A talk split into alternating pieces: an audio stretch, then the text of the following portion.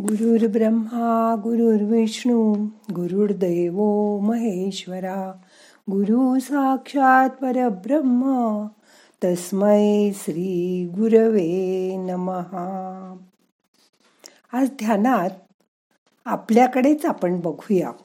आपली सोबत करूया. मग करूया ध्यान.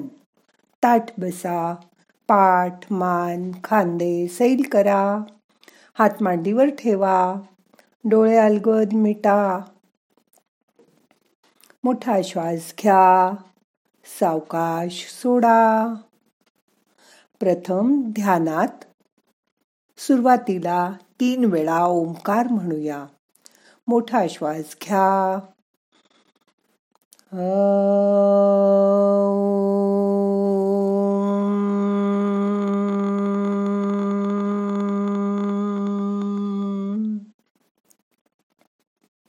परत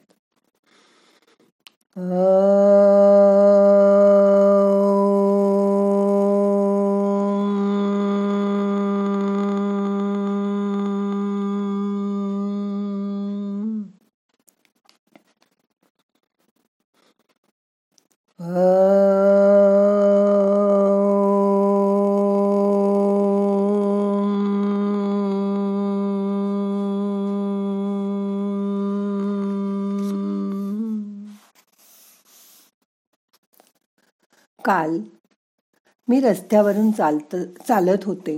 माझ्या पुढे म्हातारे आजोबा आजींचा हात धरून चालत होते. त्यांना डोळ्यांना अंधूक दिसत होतं. तर आजींचाही चालता चालता कधी तोल जात होता. तेव्हा त्या आजोबांचा हात घट्ट धरत होत्या. तेही म्हणतात अगं तुझं लक्ष कुठं आहे? जरा बघून चाल हो. आणि तुम्ही आहात ना मी धडपडले तर हात धरायला. तो संवाद त्यांचा ऐकून वाटलं. किती वर्षांची आहे यांची सोबत? सगळं आयुष्य कर्तव्यपूर्ती करता करता स्वतःची स्वप्न नेहमी दूर साधली यांनी. पण आता यांना दूर करून मुलंही लांब गेली.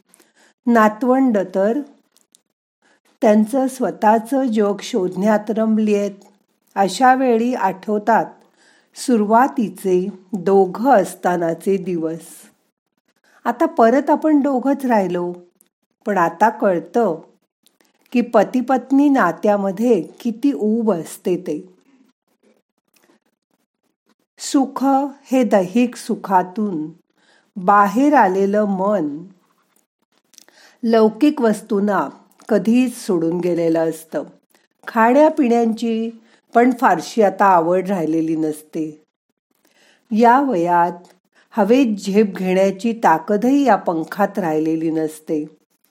अशा वेळी एकत्र कुटुंबात सुद्धा सत्तरीची आई आपल्या एल आय सीवाल्या मुलाला बँकेतील सुनेला बजावते.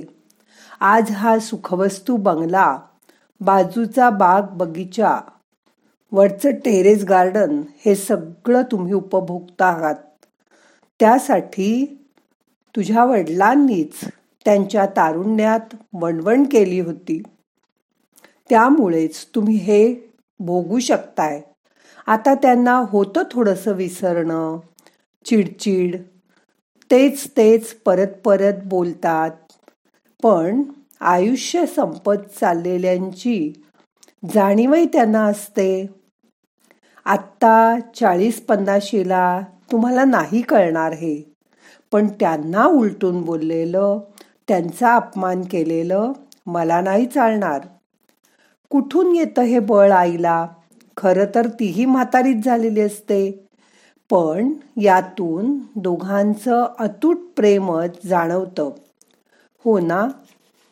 नाहीतर आत्ताच्या काळात स्त्री पुरुषांमधील नातं त्यांचे मान अपमान किंवा तळहाताच्या फोडासारखं बायकोला जपणं किंवा क्षणभंगूर वादाने माहेरी निघून जाणं. आपण बघतो घटस्फोट आता खूपच वाढले आहेत. दोघंही असमंजसपणे वागणारे.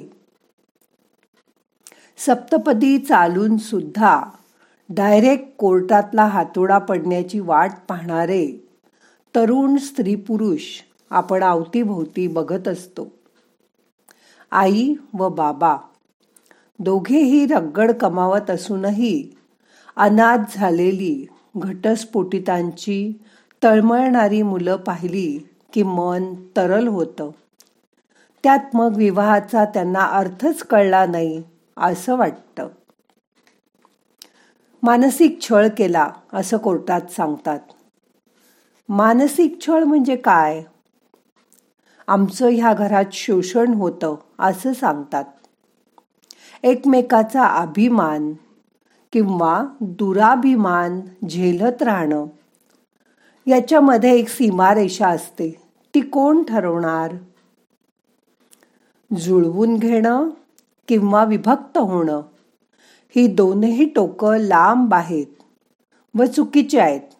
पण याच्या मध्यावर एक सामंजस्याचा सुसंवादाचा चौक असतो. हे ह्या तरुण लोकांना कोण सांगणार? आणि हे शिकवायची तर काही सोयच नाही. ही आहे का कुठल्या शाळा कॉलेजात अशी सोय? नाही. कुठल्याही व्यक्तीबरोबर थोडा वेळ घालवणं आनंददायक असतं. पण जेव्हा एखाद्या व्यक्तीबरोबर आपण चोवीस तास राहायला लागलो की मग त्यातले कंगोरे त्यातले टक्के टोणपे आपल्याला कळायला लागतात. तरीसुद्धा आपल्याला त्यांची सोबत वाटते. मग आयुष्याचा प्रवास ज्या जोडीदाराबरोबर करायचा त्याला आपण नको का सोबत द्यायला? रोज बाहेरच्यांना गुड मॉर्निंग करण्यापेक्षा. आणि व्हॉट्सअपवर जगणाऱ्यांना गुड मॉर्निंग करण्यापेक्षा बरोबर जी घरात आहेत त्यांच्याशी थोडं हसून बोला. त्यांना गुड मॉर्निंग करा. त्यांची सोबत तुम्हाला सतत मिळू दे. अशी देवाजवळ प्रार्थना करा. आणि ही संजीवनी आपल्या श्वासाश्वासात भरून घ्या. मग पुढे गेल्यावरही कोणीतरी मागून तुम्हाला आनंदाने साथ घालत आहे याची जाणीव तुमच्या मनात सतत राहील. त्यामुळे त्यांना आपुलकीच्या नात्याने तुम्हीही प्रतिसाद द्या. त्या सोबतीचा आनंद घ्या. आपल्याला सगळ्यात पहिल्यांदा आपली स्वतःची सोबत करायची आहे. ही स्वतःची सोबत असणं खूप महत्त्वाचं आहे. आपण स्वतःच स्वतःची सावली व्हा. त्या भगवंताला ह्या हृदयातून हाक मारा. बघा तो कसा चोवीस तास तुमच्या नकळत तुम्हाला सोबत करतो आहे. शिका काही त्याच्याकडून. तो करतो का कधी हट्ट? रागवतो का कधी आपल्याला? चिडतो का कधी आपल्यावर? नाराज होतो का? नाही ना? मग तुम्ही सुद्धा यापुढे सर्वांशी त्याच्यासारखंच वागायचा प्रयत्न करा. मग सर्वांनाच तुमची सोबत हवी हवीशी वाटू लागेल. तुमच्या जवळ येण्यासाठी लोक प्रयत्न करतील आणि तुमच्या साथीने सोबतीने आयुष्याची मार्गक्रमणा करतील. आता मन शांत करा. दोन मिनटं शांत बसा.